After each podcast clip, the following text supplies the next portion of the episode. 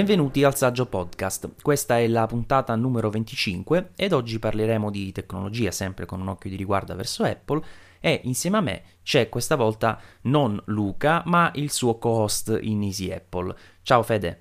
Ciao Maurizio, grazie per avermi invitato, sono felice di essere tornato qui a, al Saggio Podcast. Era parecchio tempo che mancavo e chiedo, chiedo scusa sia a te sia un po' a tutti gli ascoltatori per la mia assenza.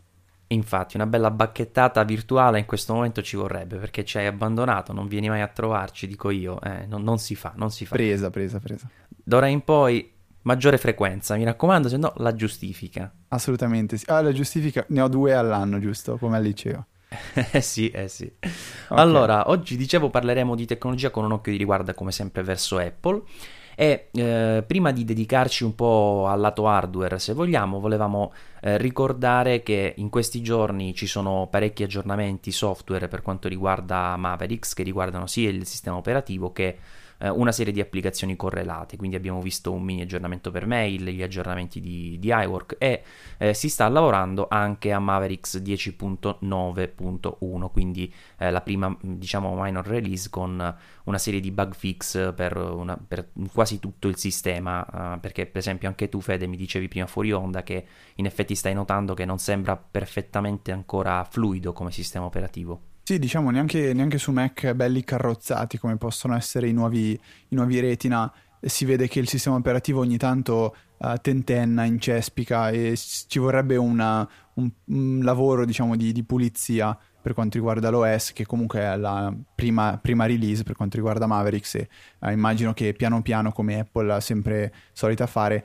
cercheranno di sistemare quei piccoli problemi, ad esempio qualcosina stranamente come legato al wifi uh, o qualche altro proprio piccolo problema che però uh, anche se non sbaglio molti ce ne sono uh, legati allo scrolling. Spesso si, si blocca in, in, anteprima ad esempio. Io uso molto anteprima per vedere pdf eh, in università e a volte proprio si blocca lo scrolling e questo è un problema stupido che spero possano risolvere al più presto io ho notato anche col Finder ogni tanto dei rallentamenti eh, quando utilizzi Quick Look, che mm, come se andasse un po' in, sì. uh, in pausa. E in effetti eh, bisogna ricordare che eh, su Mavericks c'è questa nuova tecnologia, UpNap, eh, che quando eh, un'applicazione non viene utilizzata, magari è in background perché si sta passando, si sta lavorando su altro, eh, automaticamente viene eh, in un certo senso messa in pausa e quindi poi eh, riattivarla può richiedere qualche istante. Quindi una parte di queste problematiche sono anche intrinseche, sono proprio dovute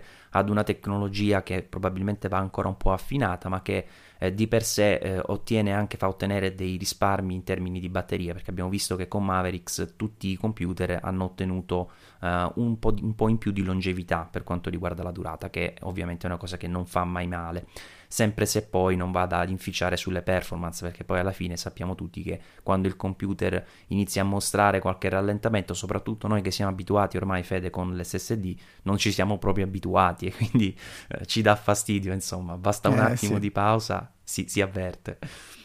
Comunque, Software a parte, in questi giorni ormai è, è stato distribuito, venduto l'iPad Air e eh, ora anche l'iPad mini Retina. Entrambi sono ovviamente nelle nostre grinfie per uh, i nostri tradizionali test. Eh, L'iPad Air in particolare è già stato recensito sul nostro blog, mentre invece l'iPad mini Retina stia, lo stiamo testando in questi giorni. E so, Fede, che anche tu eh, sei possessore di un mini Retina, giusto? Sì, eh, sono, diciamo, sono riuscito ad acquistarlo uh, dal, dall'America, acquistato a New York, e qui una, una nota abbastanza particolare, che nonostante gli Apple Store avessero in, in magazzino uh, questi dispositivi, uh, tendevano a non venderli al pubblico che si presentava senza aver uh, richiesto, diciamo, il, um, effettuato la prenotazione per effettuare il ritiro poi uh, all'Apple Store. Uh, magari banalmente ti presentavi perché ne avevi prenotato uno e nel momento in cui lo acquistavi dicevi ma guarda se ne hai un altro lo acquisto per, non so, il mio amico, eccetera, eccetera. No, si rifiutavano. Se non avevi la prenotazione non veniva venduto il, il dispositivo. Quindi è una cosa abbastanza particolare, può essere che stiano ancora scarseggiando le scorte e quindi stiano centellinando questi, questi dispositivi. Sì, un modo per arginare un po' le richieste, insomma. Eh sì. No, il dispositivo in sé eh, mi, ha, mi, ha, diciamo, sorpreso eh, per quanto riguarda ehm, il display. Uh, mi aspettavo, dopo aver letto tut- di tutte quelle voci sul uh, problemi, uh, la gamma di colori che eh, risulta inferiore rispetto a quella dell'iPad Air, mi aspettavo un attimo uno schermo sensibilmente peggiore di quello dell'iPad Air. Non ho assolutamente notato questa, questa grossa differenza mettendo a confronto i due dispositivi. Per quanto riguarda il resto è esattamente quello che, che mi aspettavo invece. È un iPad mini con le sue dimensioni. Io non ho notato la differenza di peso, eh, nonostante qualche volta mi, mi fosse capitato di, di, utilizzare l'iPad mini di mia mamma, che ha quello della versione precedente, e fa una strana sensazione il, il peso, sinceramente, uh, che uh, non, è, non, sembra così inferiore rispetto a quello dell'Air. E, ehm, forse Beh, per un discorso di percezione. Anche perché l'Air è, stato, l'Air è stato notevolmente ridotto e quindi eh, si è avvicinato di più, insomma, se lo prendi vicino a un iPad 4 di quarta generazione la differenza è abissale. Sì, sì, eh, sono rimasto un po' male solo la prima volta che ho provato il confronto tra l'Air e il Mini, perché eh, vedendo il Mini così più piccolo mi aspettavo, eh, diciamo, di, di, sentirlo tanto più leggero. In realtà la sensazione mi ha un pochettino spiazzato, però ovviamente la bilancia non mente, uh, il mini è decisamente più leggero.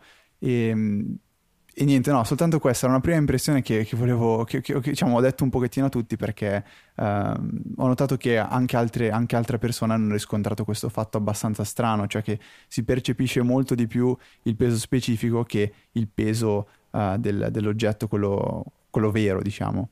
E quindi niente, questa piccola particolarità. Eh sì, fai magari immediatamente il confronto con le dimensioni, come dici tu, ti aspetti che abbia un peso nettamente inferiore, invece eh, sull'Air hanno fatto un lavoro davvero incredibile e il, mm-hmm. il Mini non è poi così più leggero, insomma. E comunque è un dispositivo che per quanto mi riguarda attualmente è proprio la quadratura del cerchio per quanto riguarda i tablet, perché fino a qualche mese fa, quando avevamo solo il mini tradizionale, c'era il vantaggio che ovviamente è rimasto in termini di dimensioni e portabilità, ma poi aveva anche una serie di limiti dovuti all'hardware.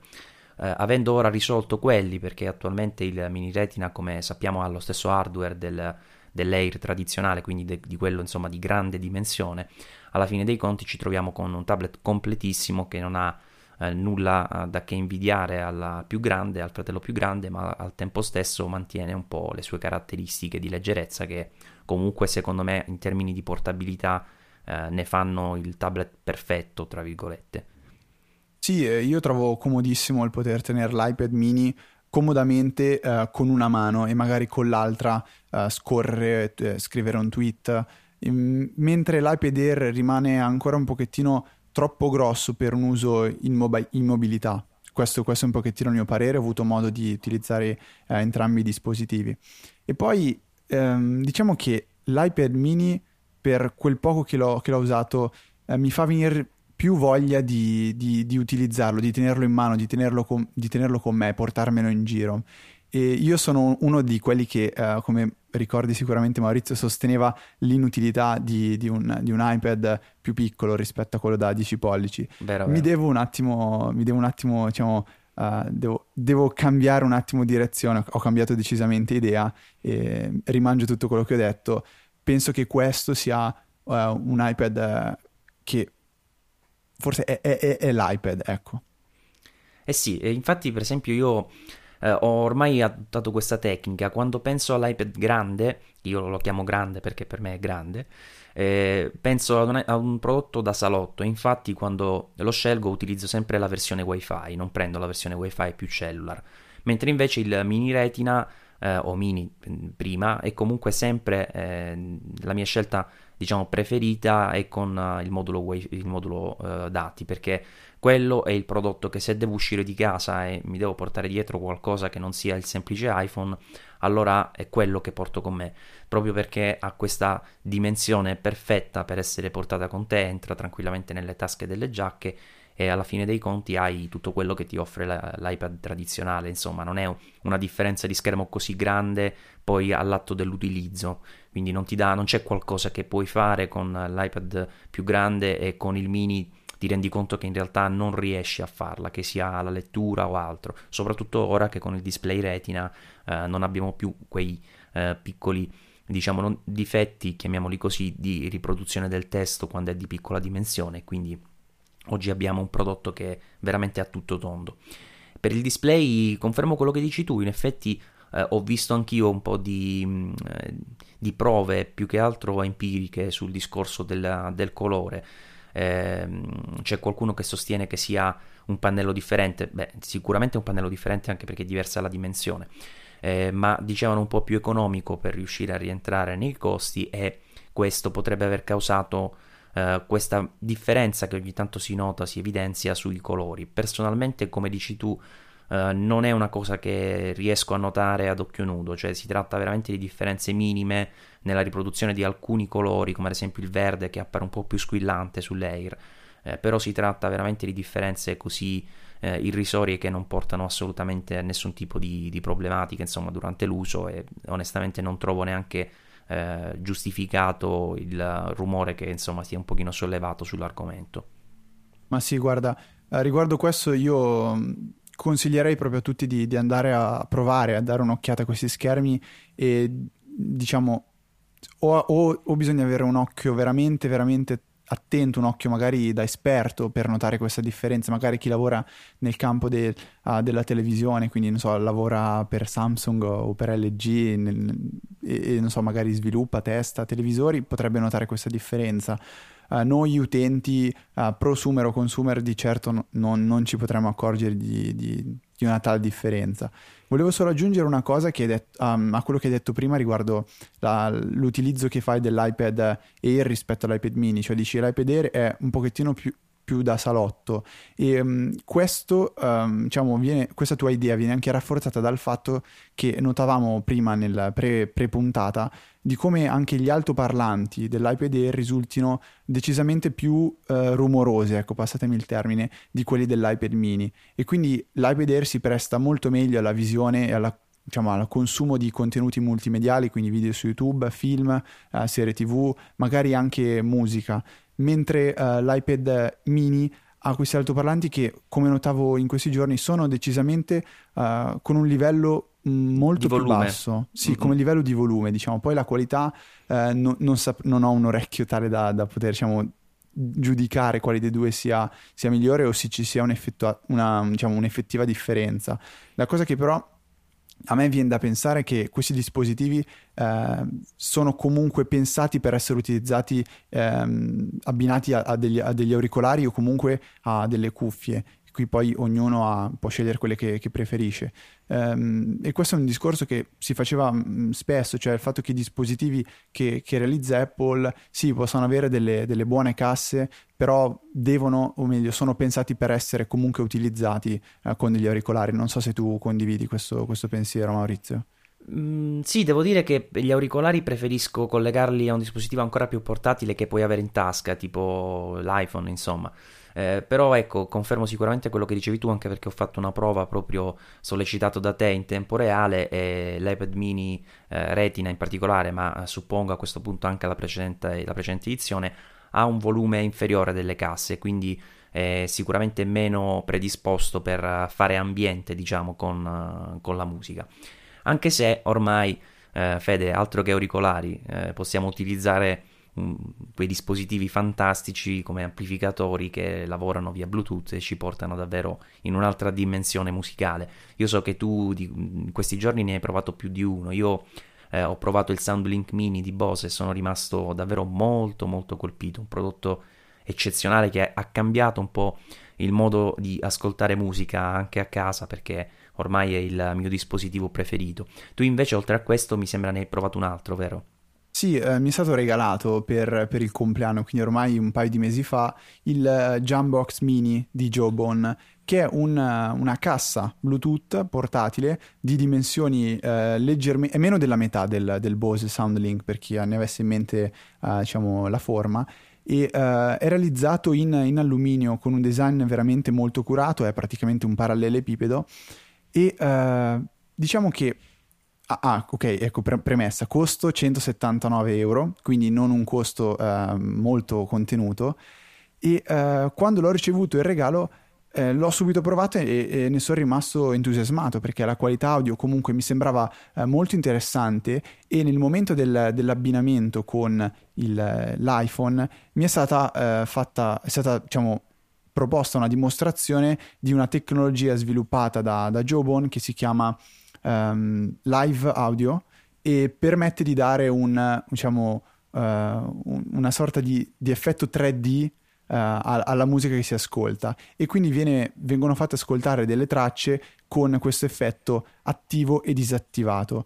E la differenza è, è diciamo notevole. E quindi sono rimasto molto impressionato da questo dispositivo. Questo fino a quando praticamente qualche giorno fa uh, mio papà da, da, tornando dall'America ha, ha fatto la, um, questo acquisto abbastanza inatteso che è il Bose SoundLink 2 e nel momento in cui ho Soundlink provato... Mini forse volevi Soundlink, dire? Sì, sì, se non sbaglio è Soundlink Mini 2 o no, sono impazzito io. Eh, no, mi sembra no. che il prima si chiamasse Soundlink, c'era la versione più grande, ora hanno fatto il mini, non credo sia la seconda. Ok, versione. allora probabilmente è il, è il Jambox che è, che è la versione 2, eh, forse ho fatto un po' di confusione. Eh, comunque dicevo che il Bose per soli eh, 20 euro in più a prezzo di listino, quando invece tu hai fatto vedere che su Amazon si può trovare anche a 160 euro, quindi il Bose a 20 euro in più di listino eh, propone una qualità audio e un livello sonoro che è imbarazzantemente superiore a quello del Jambox che sì, è più contenuto, magari più portatile, ha un design un po' più curato, però nel momento in cui si, si parla di uh, qualità audio e volume, il Bose è in grado di riempire una stanza mm, medio-grande. Uh, il, il Jambox secondo me è pensato per un, per un ascolto diciamo a, a un metro di distanza. Sì, riempie la stanza, col suo volume, però non, non, non, dà quell'effetto avvolgente che è in grado di, di dare il Bose, che a, a, mio, a, mio, parere è un dispositivo eccezionale. Guarda, è uno dei pochi prodotti recensiti su Saggiamente che ha, ha ricevuto le 5 stelle, proprio il massimo che abbiamo a disposizione. E quindi non posso che confermare le tue ottime impressioni. Io non ho provato il Jambox Mini, però effettivamente avevo fatto già a priori questa valutazione proprio in merito alla qualità dell'audio perché avevo avuto modo di eh, leggere un po' di informazioni al riguardo ed effettivamente seppure sia un po' più grande, probabilmente anche più pesante, tu mi potrai confermare il SoundLink sì, sì, Mini. Sì. E qualcuno me li ha un pochino eh, segnalati come fattori negativi questi qui, almeno riguardo la portabilità. Eh, però personalmente intanto c'è una qualità costruttiva nel SoundLink Mini che è eccezionale, cioè è un prodotto veramente stupefacente dal punto di vista della, della qualità strutturale. Eh, e poi quando lo accendi e inizia a suonare ti rendi conto che eh, sembra quasi impossibile che quell'audio venga fuori da quella piccola bocca, insomma, perché ha una qualità davvero incredibile. Certo, è un po' il trattamento tipico di Bose, quindi deve piacere un, un po' il trattamento eh, con i bassi abbastanza pronunciati perché eh, per chi diciamo ascolta musica un pochino più da purista tra virgolette allora il, il trattamento di Bose non è il massimo però eh, se si va proprio ad ascoltare la musica nella, nella piacevolezza insomma di ascolto musicale allora Uh, il Soundlink, la Soundlink Mini è davvero qualcosa di stupefacente, un prodotto che mi ha davvero conquistato. E poi, come dicevi tu, è capitato più di una volta su Amazon eh, che si possa acquistare in offerta magari a 160-169 euro, comunque una cifra che a questo punto paragonato ad altri prodotti simili eh, lo rende ancora più conveniente, insomma, se non, non, soltanto per la qualità nuda e cruda, ma anche per una questione economica, soprattutto quando ci si trova a, a parità e uno va a valutare quello che offre in più il prodotto di Bose. E tu non so se hai avuto modo uh, qualche volta di provare dei dispositivi AirPlay, però personalmente ritengo che eh, lavorare sul Bluetooth sia una soluzione migliore. Eh, più che altro per una questione di apertura, perché per esempio io lo utilizzo spesso anche con il Nexus e sapere che un prodotto invece eh, che utilizza soltanto la diffusione musicale tramite AirPlay lo puoi usare solo su iDevice è comunque un po' una limitazione, no Fede?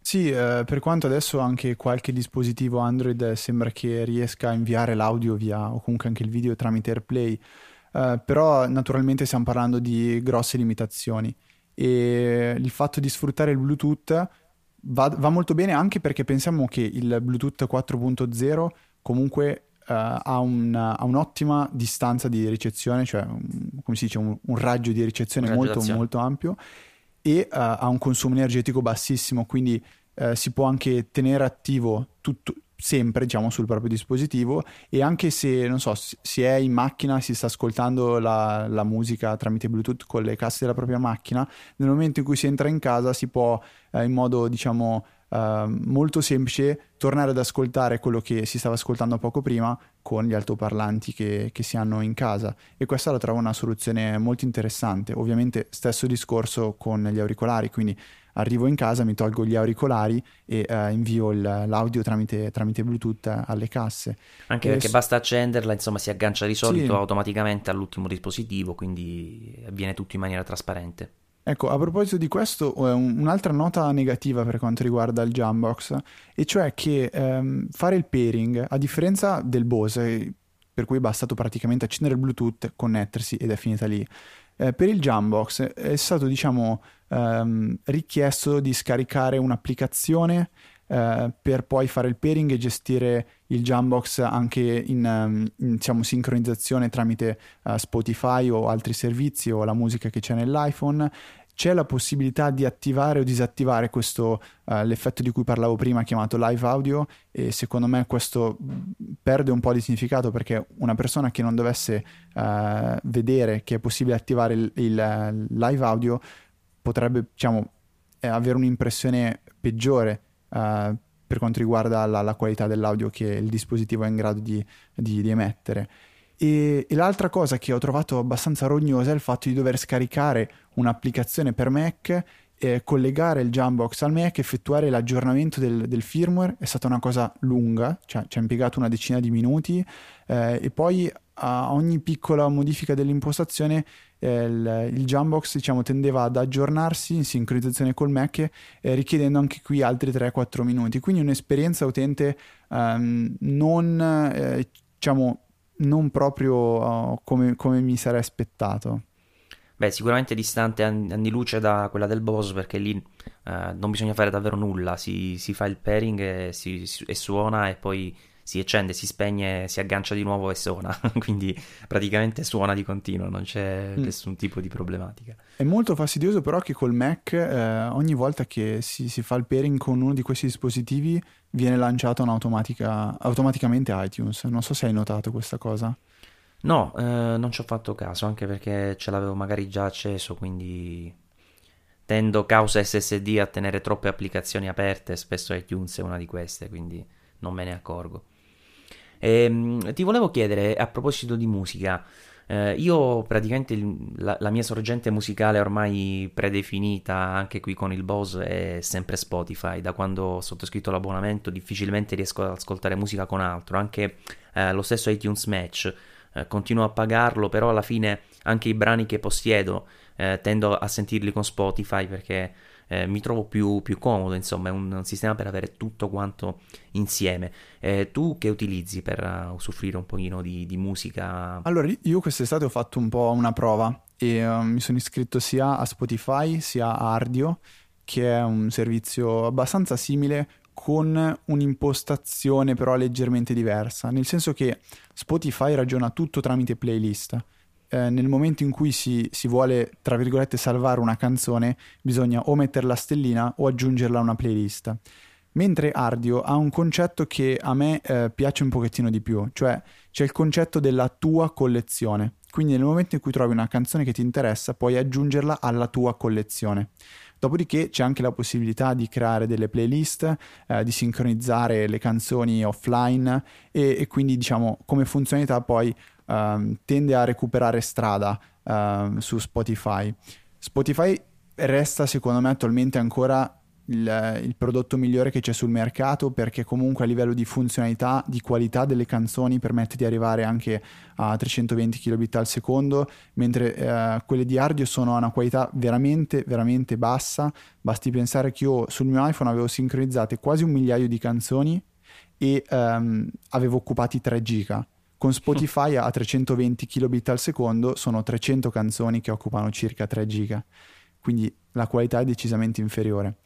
Ardio viene... Beh, ma uh... basterebbe questo a metterlo da parte, Ardio, fammi capire. Perché ma, per eh... me è una differenza abbastanza importante. Guarda, io ho voluto provarlo proprio perché eh, viene spesso elogiato per il design della, dell'applicazione, sia per Mac e sia per, uh, per, iPhone e iPad, perché era abbastanza futuristica, nel senso che incarnava già gli ideali di... no, gli ideali, beh, forse è un po' troppo... è sbagliato, però le linee guida di iOS 7 ancora prima che iOS 7 fosse uh, ri- rileva- rivelato al pubblico. E ho provato, l'ho provato e il primo impatto secondo me è terribile, nel senso che avrà un'interfaccia grafica molto piacevole da vedere, ma è difficilissima da utilizzare. Spesso non si sa dove andare a premere o che cosa succede o perché premendo un pulsante si viene portati in un posto invece che un altro.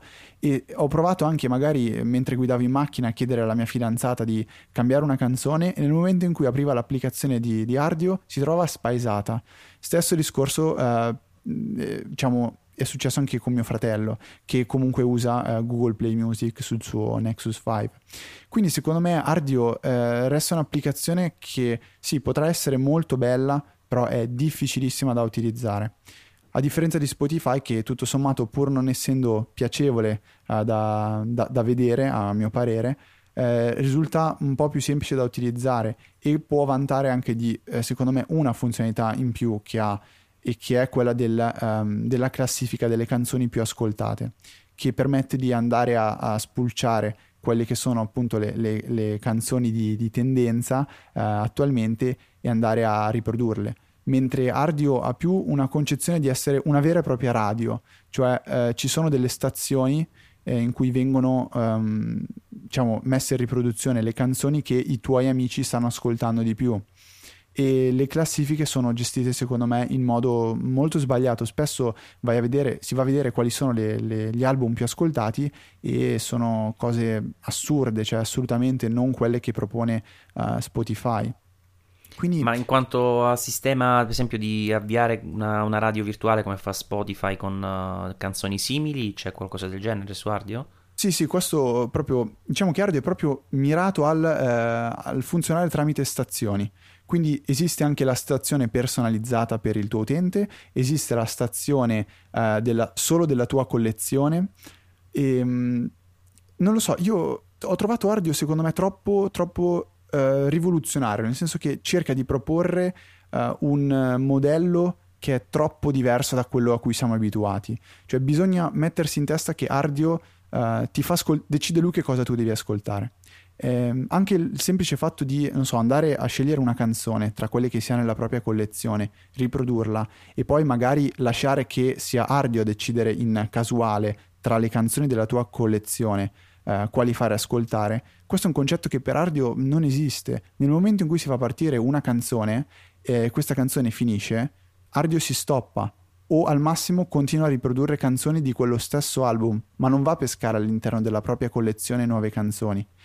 E poi, ultima cosa, dopo eh, chiudo e se magari hai qualche altra domanda sarò felice di risponderti, eh, però il problema è che Ardio tende, secondo me, troppo a provare a capire che cosa vorresti ascoltare e spesso tende a riproporti sempre le stesse canzoni o magari eh, canzoni tutte dello stesso genere. Nel momento in cui magari uh, ascolti una canzone, dico un esempio, di Ligabue, quindi musica italiana, e si rende conto che l'hai ascoltata tutta, da quel momento in poi cerca di riprodurti, di, di proporti eh, quasi solo canzoni italiane.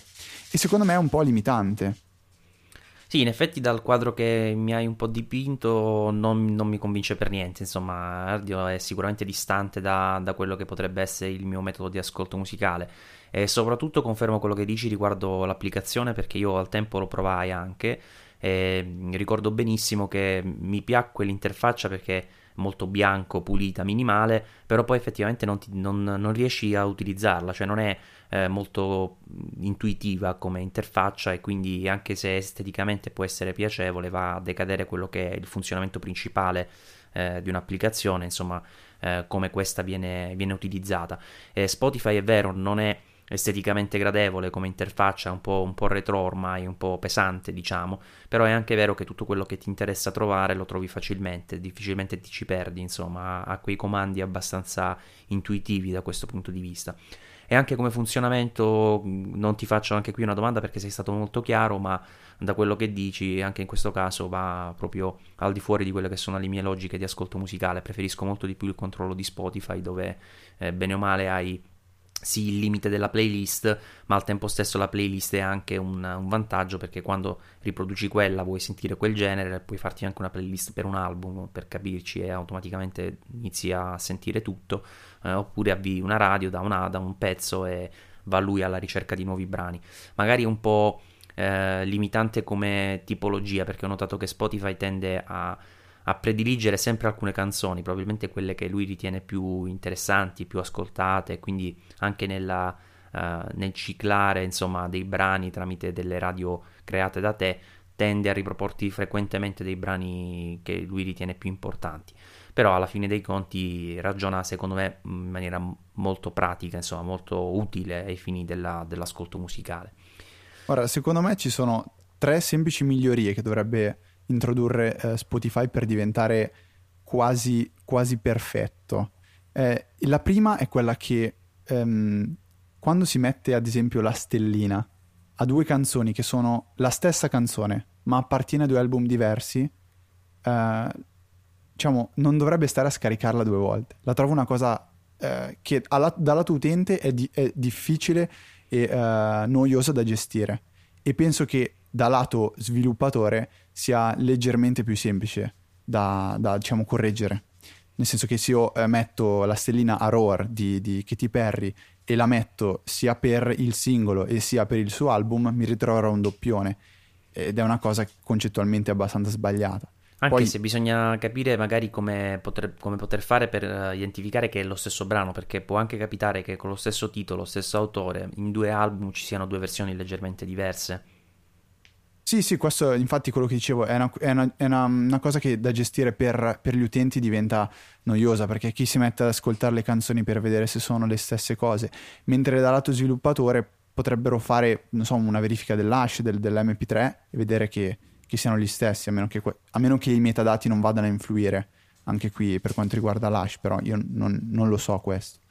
Eh, la seconda e la terza cosa eh, sono Vabbè, la seconda è legata ai doppioni anche nelle playlist. Io odio quando trovo i doppioni nelle playlist. È vero, che capita. per sbaglio lo aggiungo due volte, questa è una cosa che proprio non capisco. Può essere utile a chi sta preparando una playlist tipo per, per una serata, quindi so, eh, deve, deve, far partire una playlist e magari una canzone la mette due o tre volte perché è una canzone bella, però per chi vuole fare una playlist del tipo le canzoni so, italiane uh, diventa un pochettino noioso. E la terza cosa è che uh, spesso non viene mostrata uh, la, la, stellina alle canzoni che ce l'hanno. Ad esempio nella sezione um, top, se non sbaglio si chiama top, top songs, una cosa del genere Spo- di Spotify per Mac, non vengono mostrate quali canzoni hanno le stelline e quali no ed è una cosa visivamente che r- rallenta l'esperienza utente perché bisogna andare a fare il click col destro, vedere se la canzone ha o non ha la stellina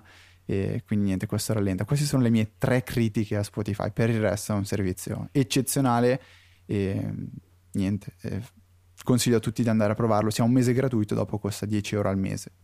Anzi, quindi non hai detto niente sulla, sull'interfaccia della, dell'applicazione. Mi aspettavo anche lì una, un miglioramento, insomma, sì. richiesto.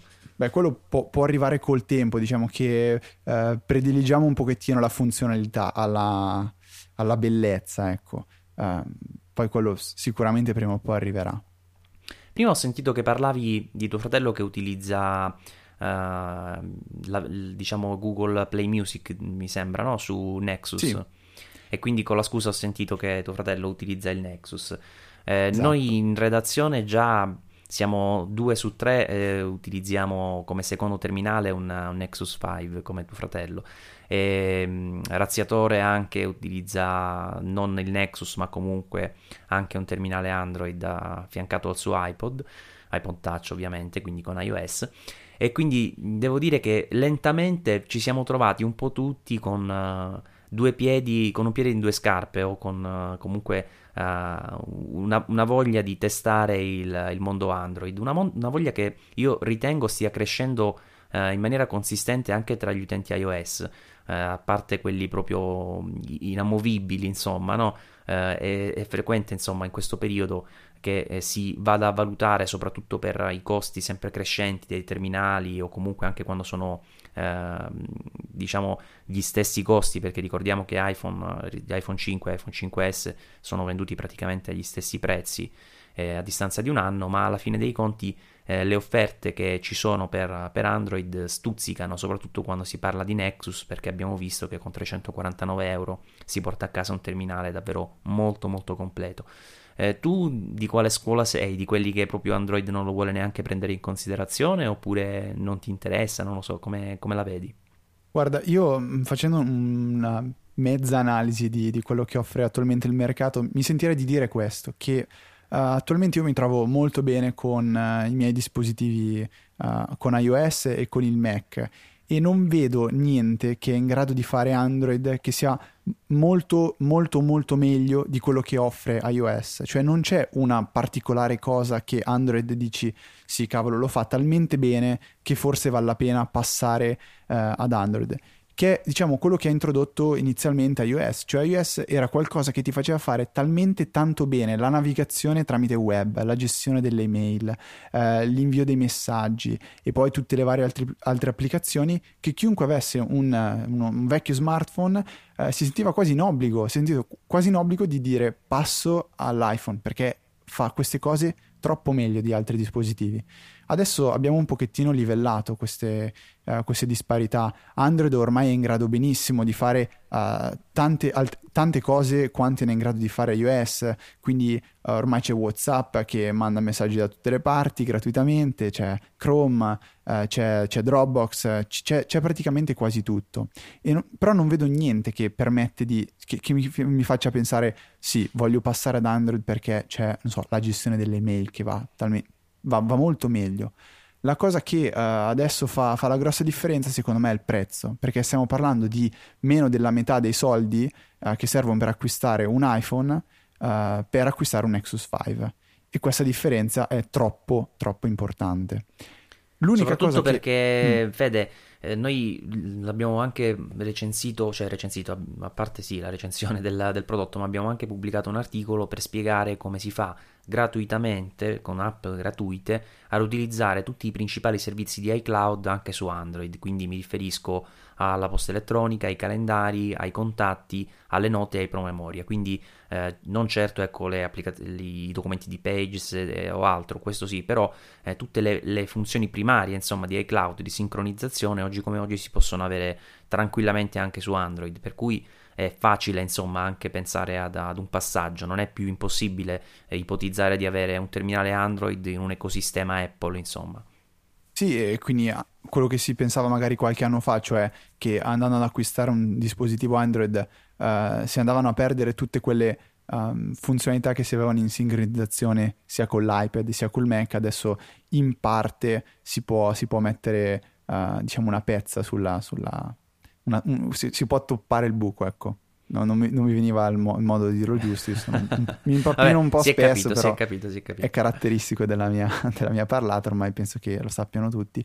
E no, dicevo, concludevo così, uh, c'è solo una cosa che trovo um, che Android riesca a fare molto meglio di, di, iOS e riguarda il campo dei tablet e in particolare i dispositivi uh, Note da 8 pollici e da 10 pollici di Samsung hanno la, la pennetta, la S Pen, che eh, permette di scrivere, prendere appunti, annotazioni su PDF in una maniera che è quasi paragonabile a, eh, allo scrivere sulla carta. E io ho iniziato a vedere in università ragazzi che arrivano, tirano fuori il, loro note da 8 pollici, prendono la pennetta e fanno tranquillamente due ore a scrivere. E io studiando ingegneria meccanica uh, faccio grafici, faccio formule, faccio cose anche abbastanza strane e riescono ad ottenere una precisione uh, pari a quella della carta, se non superiore anche in certi momenti quando bisogna zoomare scrivere magari cose un pochettino piccole.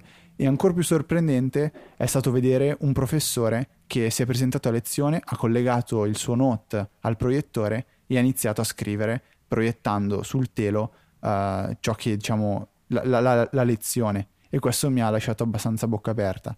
Mi spiace solo che il costo di questi dispositivi eh, sia eh, abbastanza elevato e a parte, a parte questo discorso della, della scrittura non siano, non siano paragonabili a quello che offre un iPad. Quindi rinunciare al tablet di Apple in favore di un tablet di Samsung uh, forse non ne vale ancora la pena proprio per il discorso di, uh, del, dell'offerta uh, finale, quella, quella complessiva però mi piacerebbe veramente molto poter provare uno di questi dispositivi, soprattutto a lezione, magari anche chi, chi, lavora a una riunione a prendere appunti, perché non esiste niente di simile da poter utilizzare su iPad. Sì, perché avevano lanciato una, una, penna che utilizzava il Bluetooth, mi sembra, eh, però in effetti non si arriva ancora a quel livello di, di precisione che si ottiene con la, con la, S Pen, che poi alla fine funziona un po' come erano i, i vecchi tablet, solo che eh, è una tecnologia diciamo in più rispetto alla, alla, capacitiva che ti dà la possibilità di utilizzare la, la pennetta e soprattutto eh, di, di, staccare, se vogliamo, temporaneamente l'utilizzo capacitivo. Quindi se ah, tu sì. poggi il palmo eh, non va in tilt, mentre se tu provi a utilizzare una penna che comunque hanno scarsa risoluzione su, eh, sugli iPad perché hanno la, la, la punta larga per funzionare. E se tu provi a utilizzare quella, noti che non devi poggiare il, il palmo della mano, altrimenti va in tilt perché utilizza quella come scrittura. Eh, questo tipo di problemi sui tablet di, di, Samsung con le S Pen non ci sono e quindi è una delle tante migliorie in più. E sono, sono comunque d'accordo con te, io l'ho provato con, non con un Note, però, cioè non con quelli grandi da 8 pollici, l'ho provato con il Galaxy Note, sia il primo che il secondo. Mm, ho trovato comunque veramente un ottimo funzionamento della S Pen, seppure le applicazioni di base non mi facciano impazzire, non so se tu hai avuto modo di vederle, ma eh, sono abbastanza complesse nel, nel, funzionamento, anche se poi il vantaggio della S Pen è che funziona un po' dovunque, quindi qualsiasi applicazione eh, vai ad acquistare o comunque a scaricare, eh, te la trovi, hai la possibilità di adoperarla, in effetti è molto più naturale, insomma. Ora a me basterebbe proprio un foglio bianco o a quadretti, basta, per me quello è quello che basta. È Poi S Pen, sì sì sì, no, non ho grosse richieste, infatti se facessero un tablet eh, da 8 pollici, 100 euro che fa solo questo, sarei il primo acquirente. Sarei in coda fuori dallo store per prenderlo al day one. Va bene, va bene. Allora potrebbe essere un suggerimento, anche se penso che non la vedremo mai una soluzione del genere su, su un iPad, ma se magari ci sta ascoltando qualcuno che potrebbe far qualcosa, chissà, magari in futuro nell'iPad troveremo una, un, un iPen uh, per darci la possibilità di scrivere in maniera comoda. Io penso che ormai è difficile, no? Sì, poi guarda, io sarò ripetitivo, sono sicuro di averlo già detto, però eh, adesso sono sicuro che ci sarà qualcuno che sta storcendo il naso pensando a quella, quella famosa immagine che ritrae Steve Jobs eh, alla presentazione dell'iPhone dire uh, nobody wants a stylus, uh, nel senso fanno schifo, però io continuo a, a risottolineare che Steve Jobs parlava di pennino come unica uh, o meglio come primaria fonte di interazione con un dispositivo che deve fare tante cose. Nel momento in cui il pennino serve solo per scrivere, scrivere come se fosse una penna e non diventa l'unica uh, fonte di, l'unico mezzo di interazione col dispositivo, non, non, vedo di andare nessuno dei dogmi di Steve Jobs, diciamo, ecco, mettiamo così sul ridere. Assolutamente vero, e poi anche se, se, dovesse essere un dogma, voglio dire, anche quelli si possono superare, non, non si può ogni volta partire con uh, i preconcetti che quello che ha detto Steve Jobs deve necessariamente essere vero sempre, che poi alla fine dei conti le cose si evolvono, ci sono tecnologie che nascono che magari non si potevano prevedere e alla fine dei conti portano eh, ad un vantaggio effettivo. Eh, vedi anche i tablet all'inizio da 7 pollici sembrava impossibile, anche per una questione tecnologica, riuscire a mettere tutta quella quell'hardware in un tablet di quelle dimensioni è stato uh, diciamo scelto uh, il formato della, che conosciamo tutti dell'iPad tradizionale per iniziare un po' uh, questa o meglio reiniziare reinventare il tablet poi in futuro c'è stata la possibilità di ottenere quella stessa tecnologia in un prodotto più piccolo e alla fine il mini sta vendendo eh, quanto se non più dell'iPad tradizionale perché comunque riscontra maggiormente i favori del pubblico. Quindi non, non bisogna mai partire eh, necessariamente escludendo quello che non era previsto eh, da Steve Jobs, insomma. Anche se bisogna dirlo, lui di solito ci azzeccava, ma non, non per questo, insomma, ora dobbiamo rimanere ancorati a a tecnologie di, di anni passati. Va bene, su questa riflessione, che mi trova perfettamente d'accordo, eh, possiamo chiudere anche questa puntata del Saggio Podcast. Eh, vi ricordiamo se vi fa piacere potete votare il nostro podcast eh, su iTunes, sia con uh, una classica recensione, ma anche semplicemente mettendo le stelline, a proposito di stelline, eh, e vi ricordiamo anche che potete mettervi in contatto con noi tramite email con l'indirizzo saggiopodcast.it oppure su Twitter con chiocciola saggiopodcast. E con questo è tutto, un saluto Federico. Ciao Maurizio, mi scuso per aver parlato un po', ero emozionato, devo dire la verità. Addirittura, eh, eravamo sì. emozionati noi ad averti con noi ancora, finalmente. Eh. E mi raccomando, la prossima puntata ti vogliamo di nuovo. Presente. A presto da Saggiamente.